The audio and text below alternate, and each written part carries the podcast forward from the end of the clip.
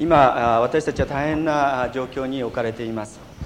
そうした中で守られてですね教会に集うことができたということは本当にありえないありがたいことだと思います。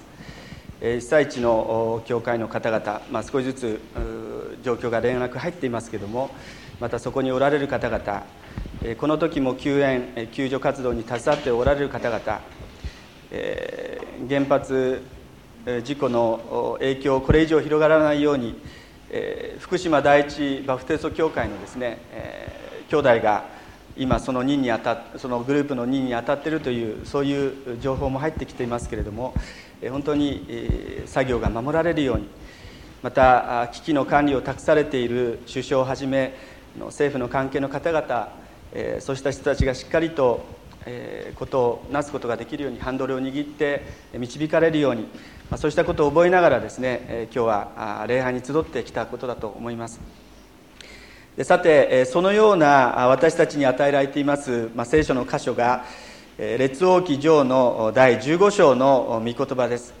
でここから今朝ご一緒に主からのメッセージを受け止めていきたいと思います。ここに登場します朝王様は王国分裂後南ユダのですね3人目の王様でありました。1代目はレハベアム。彼については14章の21節に紹介されています。21節以降に紹介されています。で2代目はアビアム。15章の1節のところからその王様の様子が出てきます。で例えば15章の3節を、ま、見ていただきたいと思うんですけどもこのような言葉が出てきます。彼彼はこのアビアムのことですが彼もまた父レハブアムのことです。彼もまた父が先に犯した全ての罪を犯しその心も父祖ダビデの心のようには自分の神主と一つではなかったとあります。でこうした御言葉からも分かりますように列王記の著者の視点からしますとレハベアそしてアビアムもですね共に主の目にかなう王様ではなかったということが出てくるんです。でその後登場するのが今日お読みしました3代目の王様、まあ、朝であります。で彼の評価につきましては11章今日読みませんでしたけれども、ごめんなさい。11節から今日お読みしたところですね失礼しました。11節から14節のところにこのような言葉が出てきます。ちょっとここを読んでみたいと思います。朝は父祖ダビデと同じように主の目にかなう正しいことを行い神殿断書をその地から追放し先祖たちの作った偶像をすべて取り除いた。また彼は母マーカがアシュラの憎むべき像を作ったので彼女を太古の位から退けた。朝はその憎むべき像を切り倒しキドロンの谷で焼き捨てた。聖なる高台は取り除かれなかったが朝の心はその生涯を通じて主と一つであった。彼は父の性別したものと自分の性別したもの銀金細具類を主の神殿に収めたとあります。ですから神の国まあ、南ユダの王としてふさわしい歩みをしていたということが、まあ、こういうところからわかるかなと思うんです。ところがそうした彼の知性で一つ大きな問題が起こりました。当然といえば当然ですけれども分裂した北イスラエルとの間に、まあ、戦いが争いが絶えなかった。16節を見ていただきたいと思います。朝とイスラエルの王馬車の間にはその生涯を通じて戦いが絶えなかったとあります。その生涯を通じて戦いが絶えなかった。もともと兄弟の国なんですけれども兄弟喧嘩をしていたわけですね。当時の北イスラエルの王国の王様は馬車でありました。でその馬車が南ユダの都エルサレムの北わずか8キロのラマというところがあるんですけれどもそこに砦を築いてですね南ユダ朝が治めているこの南ユダ王国を攻め取ろうとしたんです。国家存亡の危機に際し王様の朝はどうしたかと言いますとイスラエル王国の北方に位置するアラムの王様ベン・ハダトに使者を使わしました。そして同盟を結んで背後からですね北イスラエル王国を攻撃するように、まあそういうふうに要請したんです。それが19節からのところに出てきます。18節の途中からお読みしたいと思いますけれども朝は神殿と王宮の宝物庫に残るすべての銀と金を取り出して家臣たちの手に委ね彼らをダマスコに住むアラムの王ベン・ハダドに使わした。その父はタブリモン父祖はヘズヨンである。朝王はアラムの王にこう伝えさせた。私とあなた私の父とあなたの父との間には同盟が結ばれています。私はここに銀と金の贈り物をあなたにお届けします。イスラエルの王馬車との同盟を直ちに破棄し彼を私から離れさせてください。でどうなったかと言いますとアラムのベン・ハダドはですねこの願いを受け入れましてアラム軍を北イスラエル王国に送ったんです。でその結果北王国の馬車王はですね南ユダ攻略を諦めて引き返すことになった。それが21節に出てくるわけですね。で列王記の記述はここまでなんですけども実は同じ時代を扱った旧約聖書の歴代史にこの出来事の意味がもう少し詳細に述べられていました。歴代史の下の16章旧約聖書の160あごめんなさい690ページのところなんですけれども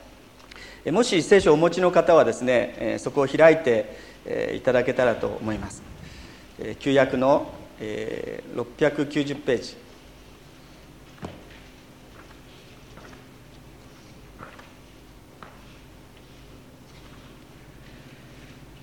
16章のところです。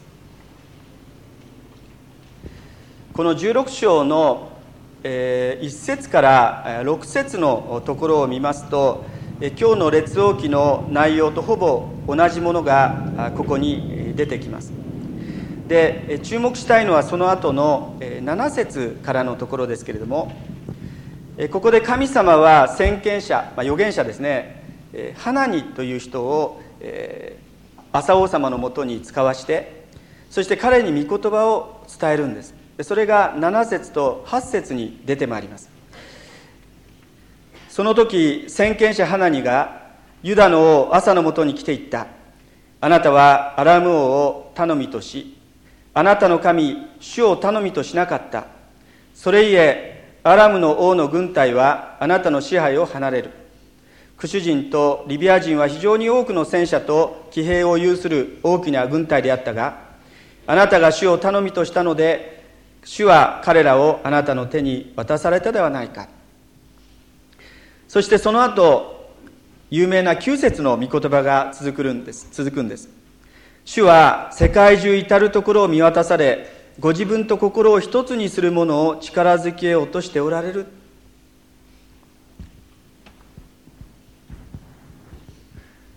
まあ国家存亡の危機でですね朝はどうしたかというとアラムの王様にお願いしてそして同盟を結んで向こうからそれこそあのサンドイッチのようにですね向こうからこう攻めてきてください。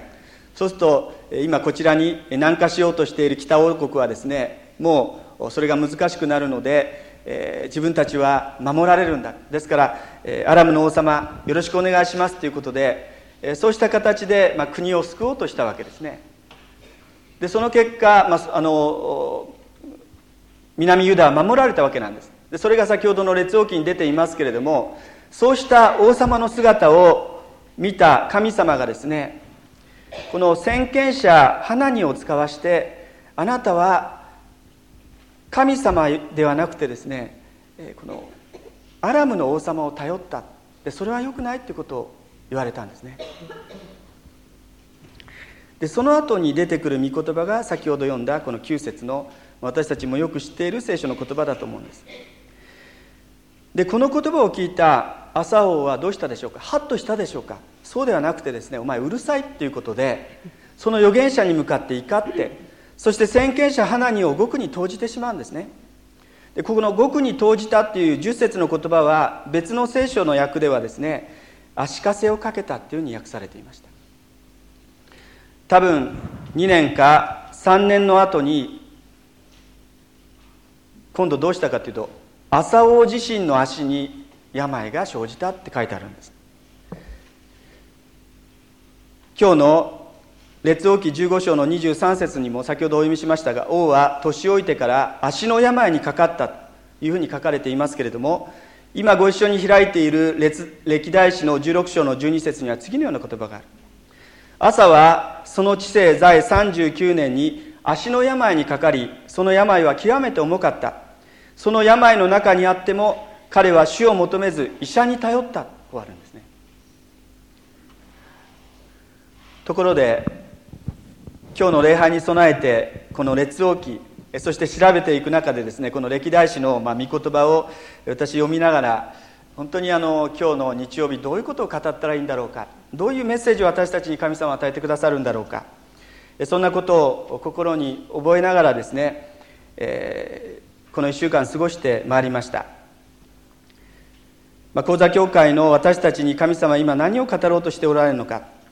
まあ、そのこの1週間、えー、そのことを本当に問い続けてきました。多分皆さんも、えー、先ほどの、えー、賛美歌にありましたような思いを持ってですね、え、みんな1週間過ごしてこられたのではないかと思うんです。私はあの今日々の御言葉っていうものがありますので、えー、もう1週間前に別のものを作ってたんですけどもやっぱり、えー、急遽ですねあの本当に今私たちに神様はどんな励ましをくださるのかそんなことを覚えながらですね日々の御言葉を書かせていただいてそして配信させていただきました。でそうした中で今日の朝王のことを記す聖書の箇所から私たちは一体何を聞き取ることができるんだろうか、まあ、そうした中でこの今開いている歴代史下の16章の12節の御言葉が心に留まったんですね。朝はその知性第39年に足の病にかかりその病は極めて重かった。その病の中にあっても彼は死を求めず医者に頼ったってあるんですね。先ほど聖書朗読で読みました列王記の記述によりますと朝は若い頃からいわゆる禅王と呼ばれるそれにこう含まれるそちらにこう分類される、まあ、王様でありました。確かに自分の身内の身内に対してもですね御言葉に従ってしっかりと対応していきました。その潔い政治潔い改革の上にですねさまざまな批判はあったでしょうけれどもしかし預言者である列王記の著者の目から見てもそして何よりも主なる神様の目から見て称賛に値する南ユダ王国の王様にふさわしい歩みだったと思うんです。ところがその晩年において朝王は主なる神様に頼る代わりにお医者さんに頼った。と出てくるんです。わざわざそういう言葉が出てくる。でこの12節の12節はですね非常に象徴的な言葉のように私の心に響きました。つまり私たちは誰にあるいは何により頼んでいるのかという非常に根本的な問いかけを突きつけられた思いにさせられたんですね。もちろんあの誤解しないでいただきたいんですけども私たちはお医者さんに頼りますよね。薬を飲みます。本当の祈りというのは私たちのできることを神様に示していただいてそして示していただいたことを一生懸命行うっていうこと、えー、信じていれば薬は飲まないでいいってことじゃ決してないわけであります。病気になったらその癒しを求めてですね私たちは真剣に祈ります。そして癒しを、願いながら薬も飲みます。お医者さんの注意も聞かずに薬も飲まずにかつまた養生もしないならばその人は本当にそのことを願っていることとは違うこと祈っていることとは違うことをしていることになるわけですね。本当に願うということは薬を飲んでそして養生し自らの努力と実践を通して治ろうとする。そして真実な祈りというのは私の側での懸命な努力が伴うものであるということを聖書は教えているように思います。でそのことは大前提です。しかしここで歴代史の著者が指摘しているのは朝王様は祈りをそっちのけでつまり神様への信頼の表現である祈ることをせずにまずお医者さんに頼った。神様の御心を示してきた先見者に対して「お前はうるさい黙ってろ」と言って怒ってですね足かせを彼にはめた。その結果かどうか分かりませんけれども彼は足の病にかかるんです。私はこの説教を準備しながら高校生の時にもう何十年も前ですけども高校生の時に、試みは誰にでも来るもの。真実はその時わかるのさっていう歌詞のですねゴスペルを思い出しました。試みは誰にでも来るもの。真実はその時わかるのさっていうそういうあの賛美歌ですね。賛美歌っていうかゴスペルですね。私たちはあの危機に直面するわけです。誰でも試みに合うわけであります。でその時に真実がその時分かるのさって言ってるんですけども本当にその歌詞の通りにですね私は一体何に頼っているのか私にとって大切なものって何なのか何を信じているのか神様に頼っているのかあるいは別の何かに頼っているのかあるいはそうしたことを用いて万事を益としてくださるお方に期待するのかそうした私たち一人一人の信仰の中身がですね今この出来事の前に私たちは鏡に映すように私たちの姿を映していただいているのかなと思いました。もちろんキリスト教もちろん講座協会は決して奇跡や癒しを売り物にするわけではありません。しかし聖書においてご自身を表しこの歴史を支配しそして私たちの頭の中では整理できずに苦しんでいるわけですけれども今この状況をしっかりとご支配してくださるお方が天地万物の作り主。そして私たちを愛しておられるイエス様の父なる神様であるっていうこと。私たちはそのことをもう一度覚えてですね本当に心を高く上げたいと思うんですね。先週の日曜日3月13日でしたけれども金曜日に震災が起こってそして13日に、えー、あのこの講談に立った時にですね私はあの正直あのものすごい疲れてるなって自分で思いました。まあ、賛美をするんですけどもそのこの前にここで賛美をみんなと一緒にするんですけどもなかなかこう賛美する元気なあの力が出てこない、えーまあ、説教の声は出るんですけども説教しながらですねもう片方でまずいな疲れてるなと思いながらあの講談に正直立ってました。でそれはなぜかなと思いますとその金曜日からですねもう心配で心配でしょうがなくてそしてそのニュース、まあ、今週もそうでしたけれどもたくさんのニュースを聞きながらこれどんなどうなっちゃうんだろうと。日曜日の教会どうなっちゃうだろう。いや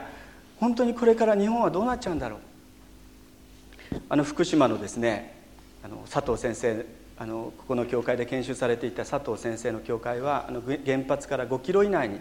位置するところですね。ですからもう先生の教会はみんな引っ越して今避難してるわけです。そうしたこうニュースが飛び込んでくるにつれてですね本当に心がもう疲労困憊してしまいました。皆さんも多分そうそういう経験をなさってるのではないかと思います。被災された方々のことまた前線におられる方々のこと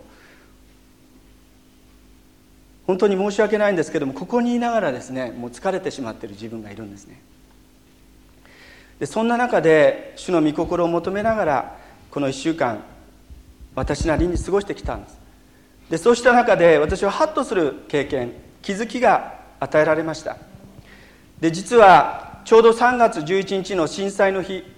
私は私たちはこの礼拝堂でですねノア会を開いていました。ノア会で説教したんですね。でその時にあの、えー、読んだ聖書の言葉はマタイの福音書の6章三条の説教のところにあります6章の25節から30 4節の「思い悩むな」っていう箇所なんですね。その説教の題はですね思い煩う必要はありません。祝福される神様は仰いでっていう説教題だったんです。でその説教で私は実はあのニュージーランドの地震のお話をしました、まあ、今日もあのこの後、えー、東北関東大震災のシュアードシップ献金と同時にニュージーランドのあの地震のためのあのシュアードシップの献金の用意がされていますけども、えー、天聖人語を読んでいましたらあの本当に大きな被害被災された方たちにとって励ましになるのはいつも覚えられてるってことだってあるんですね。でこの地震で本当に ニュージーランドのことを私たち忘れてしまいがちなんですけどやっぱりニュージーランドのこともあの覚えていくっていうのはすごく大事だと思うんですね、まあ、ちょっとそれは置きましてそのニュージーランドの地震のお話をしたことを覚えています。特に原稿になかったんですけどもそのことをこうニュージーランドの地震に触れたんですね。そして同時にまだいつ起こるかわからない大地震のことについても私はあのそのことをちょっとお話ししました。でその後ご存知のように大きな地震が起こってそして津波そして原発の脅威そして今に至っているわけであります。私はこの1週間この説教の準備をしながらあの日神様は事前に何か知らせてくださったんじゃないかなと思ったんです。まだ地震は起こってないんですけれども少し先に私たちに何か知らせてくださったんじゃないかと思わされました。聖書をお持ちの方はですね今日いろんなところを開いて大変申し訳ないんですけれども、えー、新約聖書の10ページマタイによる福音書の6章の25節のところを25節からのところを開いていただけたらと思います。聖書をお持ちのない方はですね私大きな声で読みますのでそのまま聞いていただきたいと思います。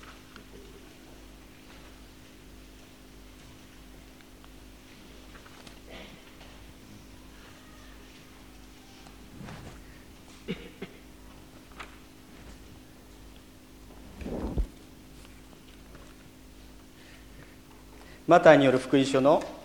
第6章の25節からの箇所なんですけどもこういう言葉が出てきます。イエス様がおっしゃったことです。だから言っておく。自分の命のことで何を食べようか何を飲もうかと。また自分の体のことで何を着ようかと思い悩むな。命は食べ物よりも大切であり体は服よりも大切ではないか。空の鳥をよく見なさい。種もまかず借り入れもせず蔵に納めもしない。だがあなた方の天の父は鳥を養ってくださる。あなた方は鳥よりも価値あるものではないか。あなた方のうち誰が思い悩んだからといって寿命をわずかでも伸ばすことができようか。なぜ衣服のことで思い悩むのか。野の花がどのように育つのか。注意してみなさい。働きもせず紡ぎもしない。しかし言っておく。映画を極めたソロモンでさえこの花の一つほどにも着飾ってはいなかった。今日は生えていて明日は炉に投げ込まれる野の草でさえ神はこのように装ってくださる。ましてあなた方にはなおさらのことではないか。信仰の薄い者たちを。だから何を食べようか何を飲もうか何を着ようかと言って思い悩むな。それは皆違法人が切に求めているものだ。あなた方の天の父はこれらのものが皆あなた方に必要なことをご存知である。何よりもまず神の国と神の義を求めなさい。そうすればこれらのものは皆加えて与えられる。だから明日のことまで思い悩むな。明日のことは明日自らが思い悩む。その日の苦労はその日だけで十分である。